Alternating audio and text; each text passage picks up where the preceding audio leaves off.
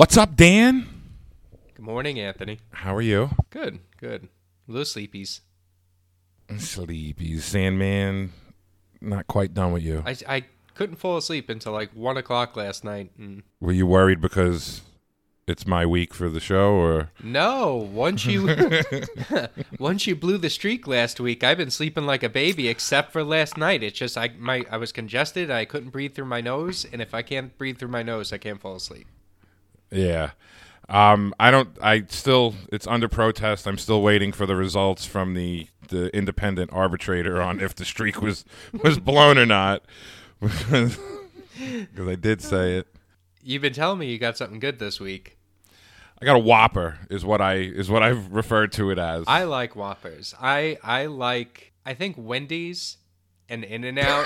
okay, I was like, do you like Whoppers as in songs or as in like the actual Whopper? we already established that Whoppers, as in candy, are not the best. Are delicious. Not the best, but they're delicious. But Whoppers, as in burgers, I think it's like it's hard to rank them for me. But Whoppers are high. Yeah, I Whopper is my favorite fast food burger. Is it? It is. Yeah. I think my. I don't know if it's because I worked for Burger King, one of my first jobs. Oh, I didn't know that about you. Which one? Which Burger Yep. King? I worked for Burger King on Burger Avenue, Oh, right by my house. I never went down there.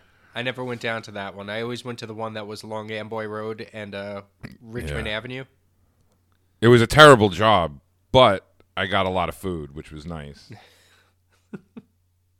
I always liked the uh, quarter pounder with cheeses, That's that's McDonald's. Yeah. Okay. and then uh, that's McDonald's. So the, the quarter pounder, the Royale with cheese, is your favorite. Okay, remember that because that is that is an un. There's there's a weird connection. So to the song today. Oh, interesting.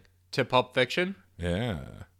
So, but yes, like I said, a whopper of a song today. Nice. Um, I'm gonna say this is maybe one of the biggest songs that that we've covered, like up there with with Fresh Prince Okay. All right. for me. I don't know if you'll agree with that, but this to me that's that's where I feel this song kind of falls. I'm gonna temper my expectations. okay. it's not 19 seconds of narration, No, no, no. so Let's just say it. Let's say it. Uh, let's hear some clues. All right. So the first clue I got for you is the theme song was released before the show came out, and the song was such a big hit that the title of the show and the title of the song were sort of changed a little bit. So the song came out before the show came out. Not long before the song came out. The song the the the, not, the song came out slightly before the show came out. All right. Before the show was released, like aired. And the song was such a big hit that they changed the title of the show and the song. Yeah, they yeah, they reworked both of them. Could you tell me what decade it's from? The 70s. 70s is not my favorite time for TV shows. Uh, this is gonna be tough. I don't know. I got to be honest with you. Going through 70s shows, there's a lot of fucking like great, theme songs. great show, theme songs and shows. Classics. Yeah. See, not for me. All right. Next clue. The next clue is that this song, as we just mentioned before, has a bit of a tie in to one of our favorite movies. Pulp Fiction. Yeah. So last week I was telling you had said something about Branded, I think, had a board game. Uh huh. So this show also, and I mentioned that this is kind of put that in your head for next week. This show also had a board game. The director of this film played the board game with an actor from the show who would eventually become a lead in the film. So Quentin Tarantino played the board Mm-hmm. game based on the TV show with an actor from the show that the board game was based on, and then the actor would become a lead in the movie. Are we doing Welcome Back, Kotter? Uh, ding, ding, ding. Oh, interesting. Very interesting. we are doing Welcome Back, Kotter. Welcome back. Right? That's how Yeah. that goes. to that same old place that you laughed about. Yeah. You did this just so you could do your John Travolta impression. No. My hair. What? I don't feel like somebody unless I'm dancing down at the disco. I I feel like it's one of your weakest, and you insist that it's one of your strongest. cigarette, Annette. I like it. I don't know. It's not a good one, no. but I just something about it. I dig doing it. Besides, Uh, because uh, he he played Barbarino, right? Vinny Ba Ba Ba Ba Barbarino. And aren't there something called Sweat Hogs in this? That's the group. Okay. Yes. Yes. All right. So I'll uh, let you tell. I'll let you do your thing. you let me take the fucking reins, Dan. I'll, I'll sit back and I'll sip my coffee. So, welcome back, Kotter. Good guess. All right, so it ran from 1975 to 1979, not very long, It's all right though. The four years is pretty good. and it made an impact.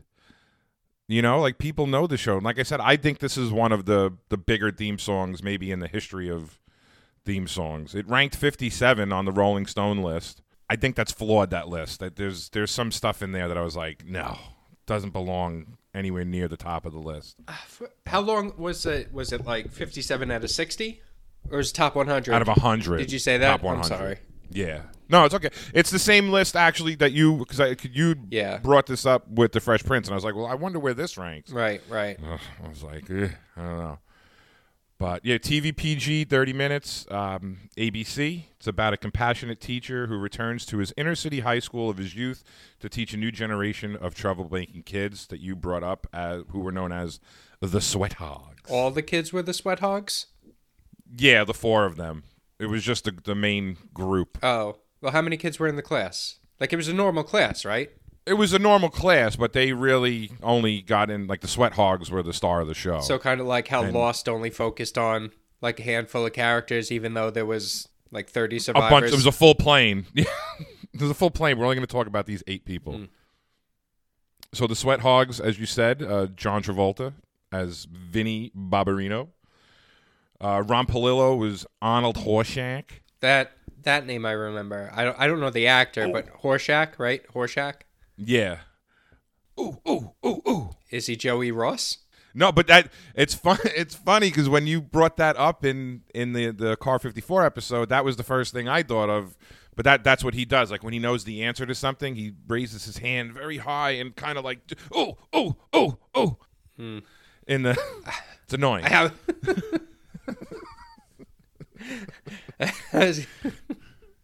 I don't think I'd like this show. You've never seen? No, never seen it. Oh, really? Yeah, never It's seen a it. funny show.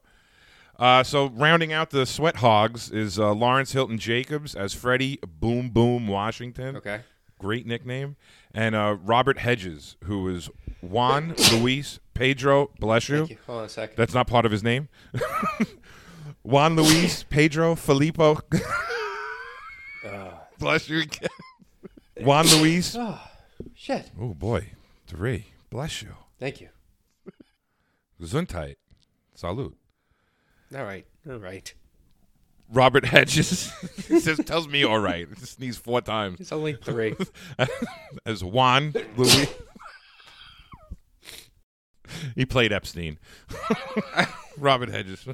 so, uh, so it was it was Barbarino, Horshack, Epstein, and Boom Boom. Freddie Boom Boom Washington. All right. It sounds like a diversified cast because it sounds like they have an It- Italian, a Jewish American, an African American, and a Hispanic. And a Puerto Rican Jew. Juan Epstein. Juan Luis Pedro Filippo de Huevos Epstein. Oh, I kept sneezing. I kept it. That's what I kept interrupting. I get it.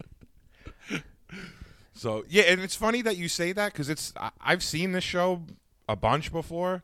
I never put that together, and then I was watching. I watched an E True Hollywood story on um on Welcome Back, Kotter, and that was one of the first things that um the one of the creators, Gabe Kaplan, had um had mentioned that the show was it was really diversified, and for that time too. Like part of the diversification of the of the show, it was actually banned in Boston for the first four episodes Because of which character? Because of all of the characters. They thought the show was about juvenile delinquents, Uh, and they banned they banned the show. And then somebody made somebody the, the decision making people watch it, and they said, "Well, that's it's not about this at all because they're not juvenile delinquents. You know, it's a goofy it's a goofy comedy." Oh, so they, they didn't ban it because of the diversified cast. There was there was kind of there was a bus busing situation going on, and there was desegregation.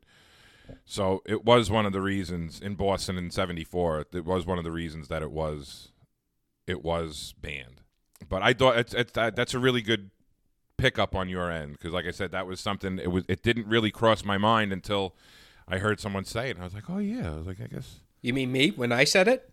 No, idiot. The Gabe. I told you, Gabe Kaplan. I watched an interview and he brought it up. This was one of the shows that you know, and it wasn't. They didn't hit you over the head with it. You know, it was. It wasn't. They, were all different, but they weren't.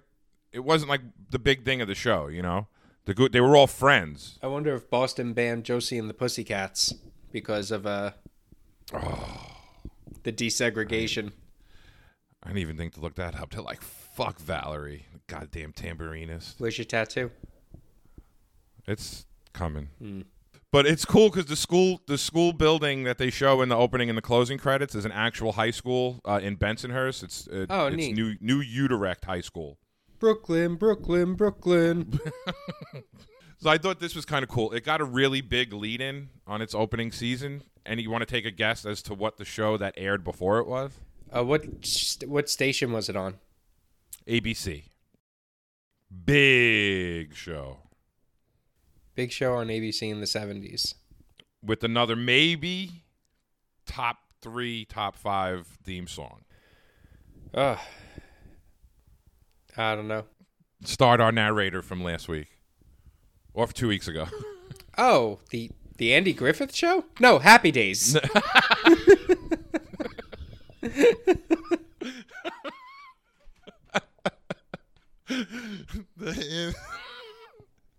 oh, that's funny. I don't think Yes, Happy Days. I have trouble seeing those two shows going together.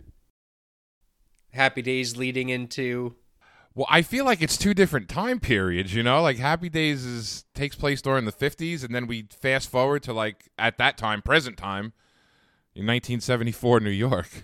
But I mean, that's to get to be to start out as your lead-in. Everybody watched Happy Days. That was a gigantic show.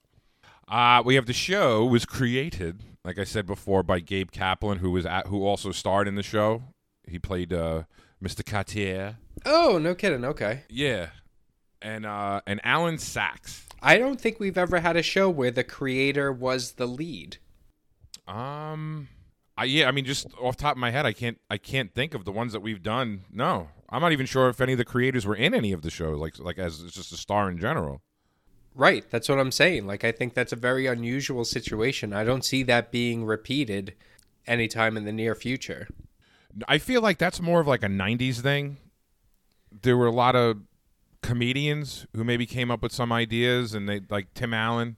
Okay. This is the first one that comes to my mind with Home Improvement. Like that was based off of his comedy, and they just kind of worked the show around it.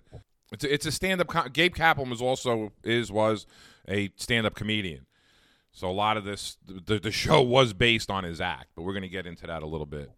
That coffee looks good. I should have made coffee before we sat down. You like my cat mom mug? Is that I I have you on my little screen because I have my I have my notes up, so I just noticed I noticed the mug and I was like, man, I'd really go for a cup of Joe right now. So I decided to start with Alan Sachs. Who's he now? He's one of the creators, him and him and Gabe Kaplan. Okay. So he um he like I said he, he co-created um, Welcome Back Kotter with Gabe Kaplan. Uh, it was based on uh, Gabe Kaplan's stand-up routine about his high school buddies in Brooklyn. He also worked on Chico and the Man. He was a producer. Mm. Okay. Remember that? I mean, I remember, I remember that show. You've heard of that show? I don't remember that show. I've heard of the show. Um, the only reason I've heard of the show is when we first started thinking about doing this podcast. I knew I was going to want to do those parody pictures. And the parody picture that I did of us with the fall TV guide preview, where, you know, where you're leaning on the motorcycle and I'm behind you Yeah. with my gun. You know, I'm behind you with my like revolver. It's like a buddy cop show type of thing. Yeah. One of the pictures that I was gonna do was Chico and the Man. I was gonna put our faces on the Chico and the Man promotional. That's one of my favorite things that you that you've come up with for the show. I, I, giggled a lot. I popped a lot at that picture. So, but yeah, he worked on it. He was a producer on Chico and the Man, uh, which was a show that was executive produced by a guy. Uh, his name is James Komack. You know, he's going to come up a little, little bit in a few minutes here. Actually, I think I don't really care for James Komack. You'll you'll see why as we get into it. So he doesn't have a very big uh, list of credits. Alan Sachs. Uh, he created and produced a, a Saturday morning cartoon that didn't uh, hang on very long called uh, Riders in the Sky, which I had I had never heard of. Isn't that like Riders in the Sky? I think that's a Doors song. They're also going to come up a little bit later. How about that? uh, he and he just he kind of produced a number of made-for-TV movies in the '70s and the '80s. Nothing I heard of. Uh, Women at West Point, uh, the Rosemary Clooney story. Oh, George Clooney's aunt. Yes, there is a relation there. Yes, George Clooney's a aunt. singer. yeah, that that is the relation there. he uh, also was a broadcasting professor at the Los Angeles Valley College in Van Nuys. Mm, okay, I think you should have. I think uh, is kind of cool. I always think you should have went into broadcasting. I think you Me? missed your calling. Yeah. I always wanted to do like sports talk, like like dream job to be on like WFAN would have been like amazing for me. I would have loved to have done that. I think you would have killed it. I know my shit, man. Yeah. I was born with with a sweet voice. You have a great voice. Yeah. Should I do my sexy voice the rest of the show? Well, no, I don't want to do that. That's creepy. That's your like um what's her name? Who's the the lady that does the uh, radio station where she gets the call-ins for the uh Delilah. Don't worry about your husband's erectile dysfunction as long as you love him. Uh, so Mr. Sachs did win uh, an Emmy in 2000 for a Disney show. Okay. It was c- called uh, The Color of Friendship. Don't know it. Yeah, I I never ever heard of it. I think we were past like the Disney Channel phase at that point, two, 2000. But it's about a uh, oh, now I'm forgetting a, a, a South African girl who moves in with um, an African family. The color of friendship, and the It was a special or was like a, a television like a series? it was a, s- it was a series. Oh, okay. It only ran for like a season or two. So 2000, it just had happened to win the Emmy that year for best outstanding children's program. All right, cool. Uh, good on them. Uh, the Disney was it the Disney afternoon? No, this was the Disney Channel. I'm saying for for us, like Oh, f- oh with Ducktales and it was called something else, wasn't it? I can't remember now. I don't remember either. There, w- it was a block of shows. Yeah, Yeah. like and it had a name. Like there was a theme song that would play, kind of like a TGIF thing. You know, Yeah.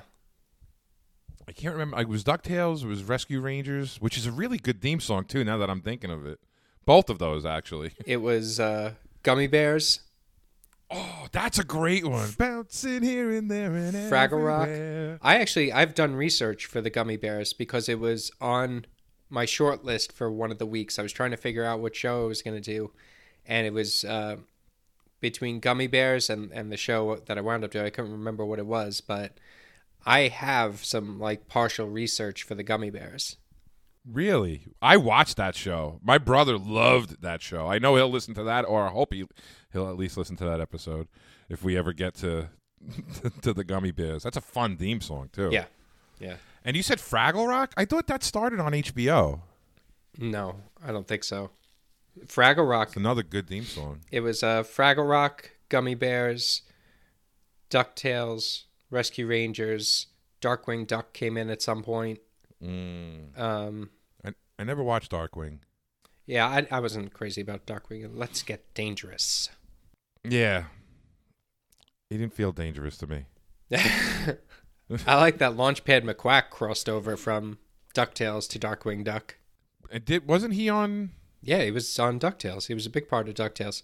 Uh, ooh. Rescue Rangers? No, Rescue Rangers. They flew their own. That was Chippendale. That was Rescue Rangers. Yeah. That movie, by the way, that came out like last year was a really good movie.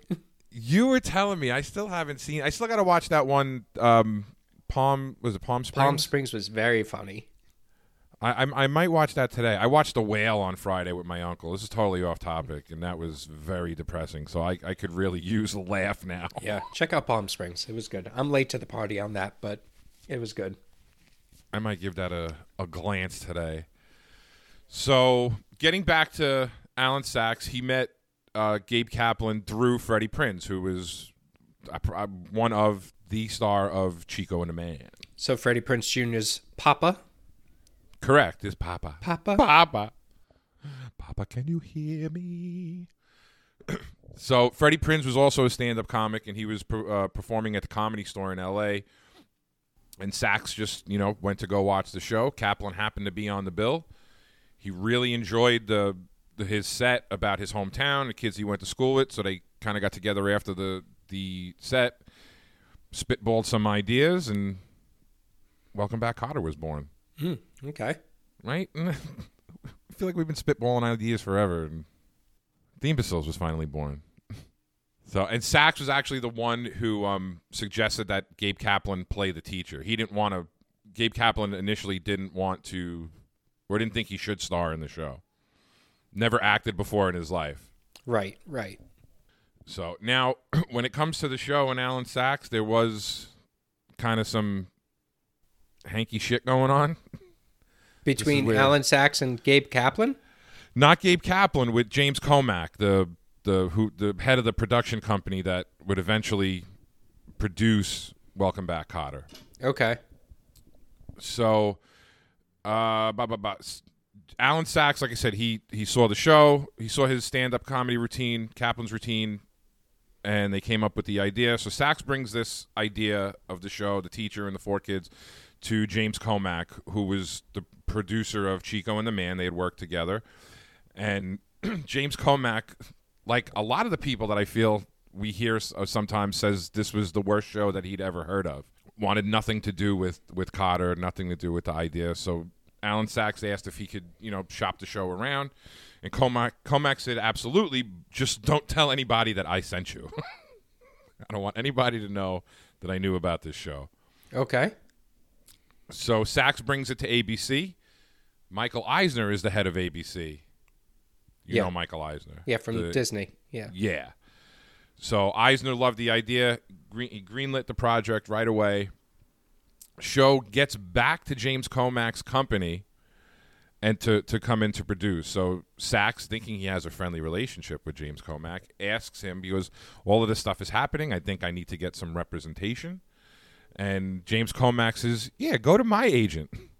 So he sent this guy to his agent to negotiate a deal with him. Right. Right. It's like when um people get divorced, and this is a common thing. Like if it if it's am, am, amicable, but I, I still I guess have trouble, not trouble understanding it, but it's like when somebody's getting a divorce and they use the same divorce attorney. You know, it's a common thing, but on the surface, it's kind of like, eh, get your own lawyer. So the, the deal that uh, Alan Sachs came came to an agreement with with uh, for the show was two hundred and fifty dollars an episode and zero ownership rights. All right, so he got scammed. Oh boy, oh boy, did he? Hollywood's is, is is sleazy. So, but like I said, that was that's pretty much Alan Co- uh, Alan Sack, Alan Komack. James Komack is dead. Alan Sack is still is still with us, which is nice. Everyone is still alive in this week, so there's there were no obituaries. So, I'm gonna move on to Gabe Kaplan, who reminds me a little bit of um, Groucho. I like Groucho Marx. I know you do, and I, I feel bad because like I feel like I should know more about the Marx Brothers. I know you're a big, big Marx Brothers fan. Yeah, I enjoy their movies. I actually we were uh, going through some antique shops the other day, and I saw like this Groucho Marx doll that came out in like 1983. They wanted like an absurd amount of money for it. So, uh, Gabe Kaplan, New Yorker, Brooklyn, wanted to be a baseball player when he was a kid, but he wasn't very good. Okay. So that dream quickly died. yeah, but I mean that's a normal dream for kids. Like you know, if you grew up in New York, you wanted to be, you wanted to play for the Dodgers, you wanted to play for the Yankees. You're going way back with wanting to play for the Dodgers, but yeah, you're not you're not wrong. Well, he looked like he was old in that show. Well, he was born in 1945, so I'm I'm I, I think the Dodgers had moved to L.A. by then. They were. I mean, that was maybe not. He, uh, he, I don't know when the Dodgers moved to L.A. So you might be right. I'm gonna put an asterisk next to that one. But he he started working as as a, a bellhop in some some uh, hotel in Jersey where a lot of comedians went to, and he started talking with them, and he came up with an act, and it got pretty popular. He did really well, and someone from the Tonight Show was in attendance one night and came backstage and said, uh, "You want to perform tomorrow on the Tonight Show?" I would I would like to stop and say that the Dodgers moved in 1957. Oh, okay. So once again, establishing that I am a bigger baseball fan than you are. Yeah, I, I, I can't, I can't argue that. Them bums. Wow. So he was twelve when they moved. Sure. Thirteen? Oh, you said what? You said fifty-seven. That's twelve. I was right. Don't say sure and make me second guess the right answer. if I'm right, at least just say yes. You're right. I'm second guessing it as I'm saying it. Twelve. he was a preteen. oh, God, I hate math. I'm just gonna stop bringing it, bringing it up. I feel like I walked into that one again too. Mr. Kaplan, we were Mr. saying. Mr. Kaplan, he appeared on. Uh, he made 95 appearances uh, on the show. He had 95 yeah. appearances on the the Tonight Show. No, no, on on. I'm sorry, on Welcome Back, Kotter. Oh, well, so I'm confused. He he left um after where is it here? He left in the middle of the third season, but they kept crediting him for the show. He had uh, a difference of opinion with James Komack. So who was Kotter? And welcome back, Kotter. When he left, I, I, they just didn't really bring up Mr. Kotter in the so last the show just focused around the kids. more the Sweat Hogs. Yeah, the Sweat Hogs were really the star of the show. I was wondering if maybe season. they just like replaced the teacher but didn't change the name of the show. no, you know, like no, brought somebody in like a substitute teacher. no. There was there was no no sub, no sub that I had seen or that I had I had read about. Interesting. But he did release uh, an album for Elektra Records, which I don't even think is around anymore, titled "Up Your Nose," which was from one of the catchphrases from the Oh, show. right. That's a stupid up your nose with a rubber hose. Get off my case, toilet face. That's Uh. a funny one. And that's why I liked it when I was in the eighth grade. so another guy with a really short list of of credits didn't really didn't do too much. According to IMDb, if it would load, he has a grand total of 13 acting credits and only four writing credits. He, he did um the show called Lewis and Clark, and then this one. My father knew of this one, um, Fast Break, where he was uh, like a basketball coach. I don't know if you if you remember what Gabe Kaplan looked like, Yeah. Didn't we just say Groucho Marx? but basketball never came to mind. Groucho, yeah, yeah that, we did say Groucho Marx. He was on an episode of The Love Boat. That was his first uh, his first acting job. But you said he played the coach, right? He was the coach of a basketball team? Yeah, on that show, Fast Break. Yeah, so like coaches don't always look like they played the sports that they coach. Yeah, but a lot, a lot of those coaches they they used to play. Did they? Yeah, I think so. What percentage would you estimate? Oh, I of former players that are like. Well, are we talking managers or just like like head coaches? We're talking. Coaches, head coaches. I would say I would say seventy percent have played at played at some level, like a high level, and I'm saying not not high school or anything. I'm saying like college pro ball. Gotcha.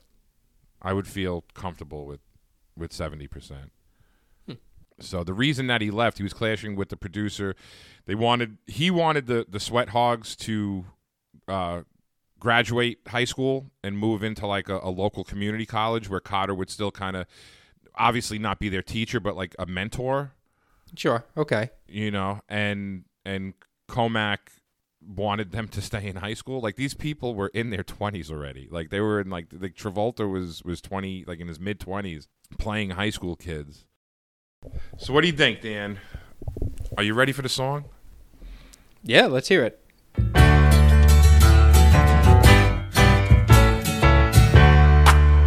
Welcome back. Your dreams were your ticket out. Welcome back to that same old place that you laughed about. I enjoyed watching that. I that was at first I didn't realize that Brooklyn was ever the fourth largest city in America. Yeah, that sign is that sign was at the getting right off the Verrazano Bridge too. But I enjoyed the the street, you know, the street view. I enjoyed seeing Brooklyn in the 70s. I didn't think it looked like a war zone. I liked uh, you know, driving underneath the L. It reminded me of um Taxi a little bit, although Taxi's intro was just the the taxi driving over the bridge. But just uh yeah, going along the street, seeing the old shops, the 70s style uh, wardrobe on everybody with the uh, laid back song. The song's a little bit just kind of like bopping your head a little bit. Welcome back. Yeah. Yeah, a little, little toe tapper. I like it. Well, the song was written, composed, and performed by John Sebastian.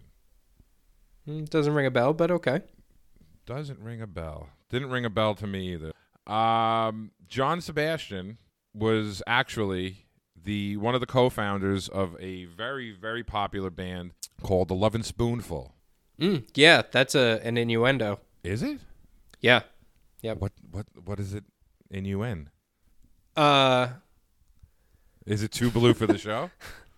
I want to know now. I, I didn't. it's a li- it's a little gross, but I mean, I I don't know. Uh, ugh. I'm sorry I said that. You you sure are. Yeah. so a loving spoonful is the amount of a certain amount of fluid that Go on. ejaculates from your body. Okay. I, I feel like I just put it on the nose by saying ejaculates. Oh, so it's it's another it's another term for uh for your stuff. Okay. yes. And I never I never ever ever heard of that before.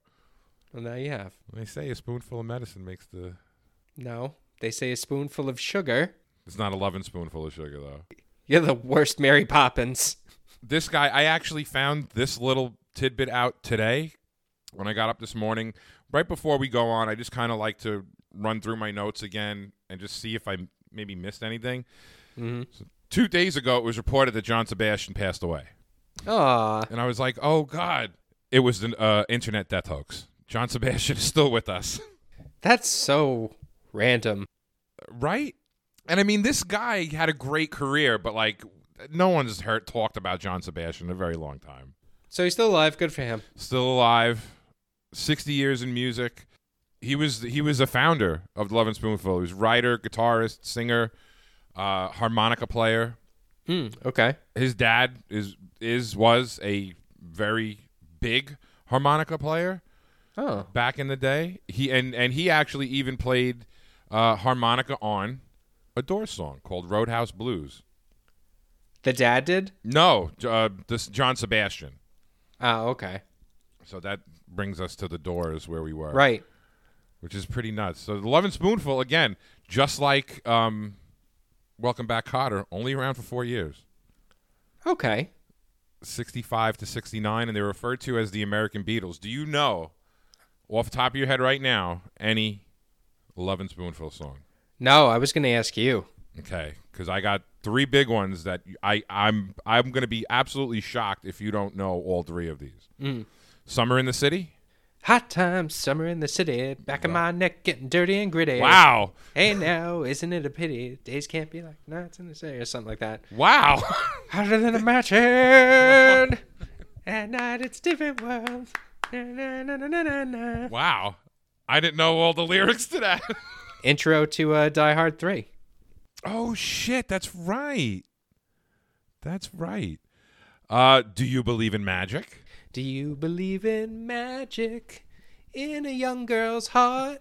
That was the theme to a very bad 1980s movie starring Bronson Pinchot and John Larroquette called um, Second Sight, where Bronson Pinchot played a psychic who um, was embodied by the spirit of a nun's dead husband, and John Larroquette was a private detective. What? Wow. That's a that's a deep deep cut. Do you believe in magic? I always whenever I hear that song, it reminds me, do you remember the uh, McDonald's commercials back in the day that used that? Mm, yeah, sure, sure, sure. Yeah. Do you believe? I hope you do. You always got a friend wearing big red shoes. Uh, yeah, yeah, okay. And uh, their other big hit, and like I had to look this one up, but as soon as I heard it, I, I knew it was uh was Daydream. How's Daydream go? What a day for a daydream. Wow, and you're a Lovin' Spoonful fan. Right? You love yourself a Lovin' Spoonful. I have to go. Uh, shut up. I was gonna go. I have to go get me some Lovin' Spoonful today, and I said, "Wait a minute, wait a minute." That's hysterical. So they were they were referred to as the American Beatles. Yeah, that's a stretch. That's like when I said that guy was like the the Southwest Bruce Springsteen. that they're not the American Beatles. I don't know who the American Beatles are, but I know it's not the Lovin' Spoonful. No, and I I don't like when people say, "Oh, it's the American." I no, the Beatles are the Beatles. There are no American Beatles. So, uh, bye, be the bye. The Lovin' Spoonful was a wellspring of sunny, feel-good singles. It was a band that took elements from folk music, jug band, ragtime, country, rock, and pop. Mm. Love me some ragtime. I love a good jug. Hmm. I think that's where the Beatles kind of comparison came from because if you listen to a bunch of the Beatles albums, like every album is almost like a different style of music. You know, they they they were almost chameleons. It was all rock and roll, but they took parts of country. They took um, like sitar music. Uh, they took doo-wop stuff. Their early days, the pop, and that's that's kind of just where I was. That's what I when I when I read that they were compared saying that they were the American Beatles. I was like, well, eh. Yeah, you're not convincing me. no, I, would- they didn't convince me either. But that was just Yeah. that's what I'm just saying. I guess that's why they said that. And like I said, he did. He played the harmonica on uh, a song called "Roadhouse Blues" by the Doors. But due to the fact Jim Morrison was on trial for indecent exposure, so John Sebastian's record label would not allow his name to be put on the credits for that song. They didn't want to be associated with it. They di- they didn't want the association. Which is, I, if I mean, if I'm the the musician, I'd be like, suck an egg, man.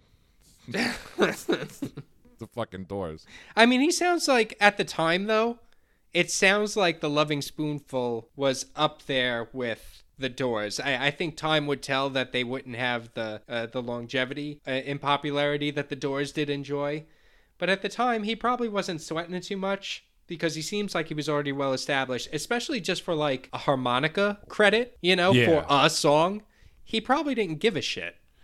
I, probably, but it's it's it's yeah. Well, you're right. They were the Lovin' Spoonful was very popular. you're looking at it in hindsight, you know, where like, oh, this guy could have been credited on a Doors album, but meanwhile, you know, he's got three really big pop songs already to his name with the Lovin' Spoonful. I feel like he was, he was probably all right with that. You know, he point. probably was in agreement. I mean, I can't speak for the guy. I don't know. I'm just talking out of my ass at this point, but. No, but that's it, it's a good point. I would imagine if it was me at that point, I probably would have been a little shy about putting my name on it too, depending on who Jim Morrison indecently exposed himself to. Yeah, I I also feel like back in that time, maybe I feel like rock and roll music was still seen as like this dirty kind of thing. So I, I don't even know the extent of the the indecent exposure claim. You know, he could have mooned the crowd for all we know, and someone, you know, he didn't have to whip his uh, ejaculate maker out, his love and spoonful. Nobody calls it that. Nobody call well. We're gonna start. I mean, I, I don't, I don't want to get technical, but in my limited knowledge of biology, the penis is not the ejaculate maker. But it, but it's where it comes from. It's it's like the end of the gun. It's the- Where it's where it comes out of. Yeah. It's not where it comes from. it's from. where it comes out of. yes. Your balls are the ejaculate makers. Your testes, your testicles. You don't want to be so clinical now. Your gonads. Your, your gonads.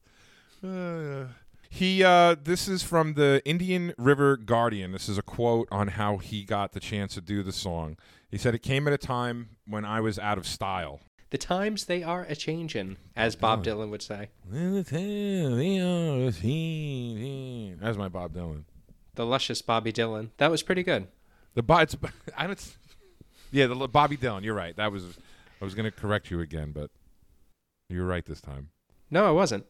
The luscious, Bobby Darin. Bobby Darin. No, Bobby Darin is the is the is an actual singer. Yeah. That's the point. No, she was Bobby Dylan. Yeah. Yeah. Anyway, he said he was looking for work, and a, a TV producer called and said, "I got a story, a real Brooklyn kind of thing, but I figure if I'm going to hire anybody to write the theme song, it's got to be guys from New York." Brooklyn, Brooklyn. Brooklyn. So we've got Dion writing one song. Could you write one too? Dionne Warwick? No, Dion DiMucci from Dion and the Belmonts.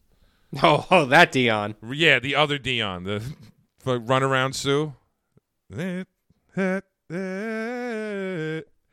I I had to make sure that was the right song this morning because all week that's how, how I had Runaround Sue in my head, and I was like, I don't want to, really don't want to say this because every once in a while. Dan will grab his phone. He's gonna go, "No, you stupid shit." This is No, it's not every once in a while. It's going to be all the All the time. time, Eh, but- all the time. all the times. But yeah, so that's that Dion. I wonder if that song is as popular at weddings in other parts of the country as it is in New York. What song? Runaround Sue? Yeah. Yeah, about a, a woman cheating on his on, on her man. Well, like I've always heard that song at like events. I, I'm I'm gonna feel. I mean, that song was played. My grandparents played that song. You know, Sunday mornings and stuff. I'm gonna say that that's probably more of a, a New York, an Italian New York mm-hmm. type of deal wedding song. I don't know if like in like Minnesota, they're like, man, I really hope they play Dion tonight. well, not like that, but just you know, there's certain songs that were staples at events and weddings and celebrations. Runaround Sue was one of them. Mm-hmm. You know, like I could see the electric slide being played coast to coast at weddings. the chicken dance. Yeah, the chicken dance is going to get played. The twist. Come on, baby. Chubby. So I I did actually um find and it's really short and I want to play it for you if you don't mind. I just want you to hear the comparison of that what the actual song was because we just listened to John Sebastian's song uh, to uh, Dion's song. Sure. If you don't mind, it's a short little clip. I got to skip to 206. All right. Oh wait, I got to share again. Damn it. Brooklyn took him looking good. He's back in his old neighborhood, teaching at his old high school and whether he could have been someone special in some high position, elected. Respect. What do you think of that? I think it's a little bit more on the nose. It, it, it's a little bit of an explain the plot theme song. Do we feel like the actual Welcome Back Kotter theme song was like an explain the plot theme song? I, I, I don't think it's an explain the plot theme song. I think it explains him coming back to the area. You know what I mean? So, uh, welcome back. Your dreams were your ticket out. Welcome back to that same old place that you laughed about, where the names have all changed since you've hung around, but those dreams have remained and they've turned around. Who'd have thought they need you right back, back here where, who'd have thought they'd lead you back here where we need you? All right. So to me, it's it's more of a, a Cheers theme song where it sets the tone for. Yeah, and, and and even the open is really I mean it's just Brooklyn. Like there's there's no pictures of the cast, there's no nothing. It's just pictures of the area that he's coming back to. John Sebastian said that when he was writing it, he thought the song should sound like it was coming from the Sweat Hogs. So like I said earlier in the show, the song when he released it, it was titled Welcome Back and the producers were like, "Well, that has nothing to do with the show. It doesn't say anything, and then the song took off. It exploded. It was a number one. It was legit number one for two weeks um, after it came out, and this was before like a month or two before the show aired. So the the producers of the show had to add "Welcome Back" to the title of the show, so people would know the song. And then on the record, like the original pressings of the record, it's just the title of the song is "Welcome Back." And then after it was like two or three months, they started adding the Kotter to it, so if people knew what they were buying. Run that by me one more time. So John John Seb- the John Sebastian titled the song "Welcome Back." Because it doesn't say Kotter during the song. at all. And the name of the show, I guess I should have started here. The name of the show when it was developed was Kotter, just Kotter. Okay. So Okay. they said that you know there's no Kotter in in the title of the song, so they they added the Welcome Back to the title of the show to go to match the name of the song, and they added the Kotter on subsequent pressings of the record to match the show.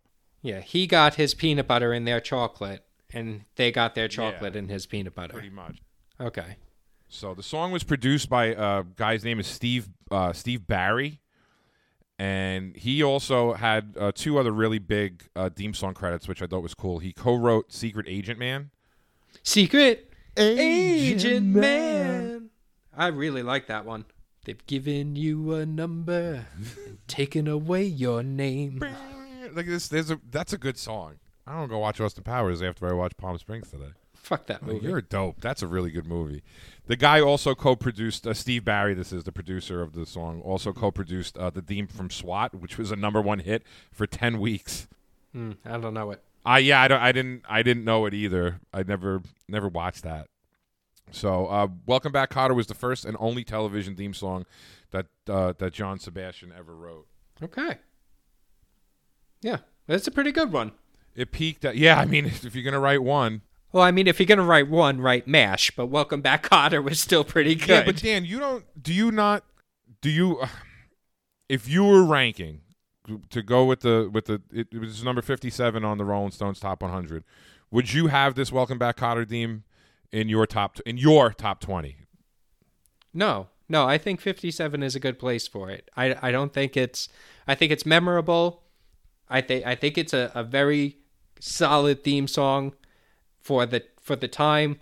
I don't think it's a top 20 theme song. Okay. Uh, but if you have some nostalgia for this show, you know, like your dad really liked this show, sure, it's going to be up there and it's I'm not going to argue like that's that's where it should be for him. Yeah, no, I'm saying I, that's why I, I prefaced it as like your your top twenty. So for you, it wouldn't. I, to me, I think I would put it in my top twenty. I remember watching the show, and it's a song Yeah. that I, you know, I know the song. Like I knew it.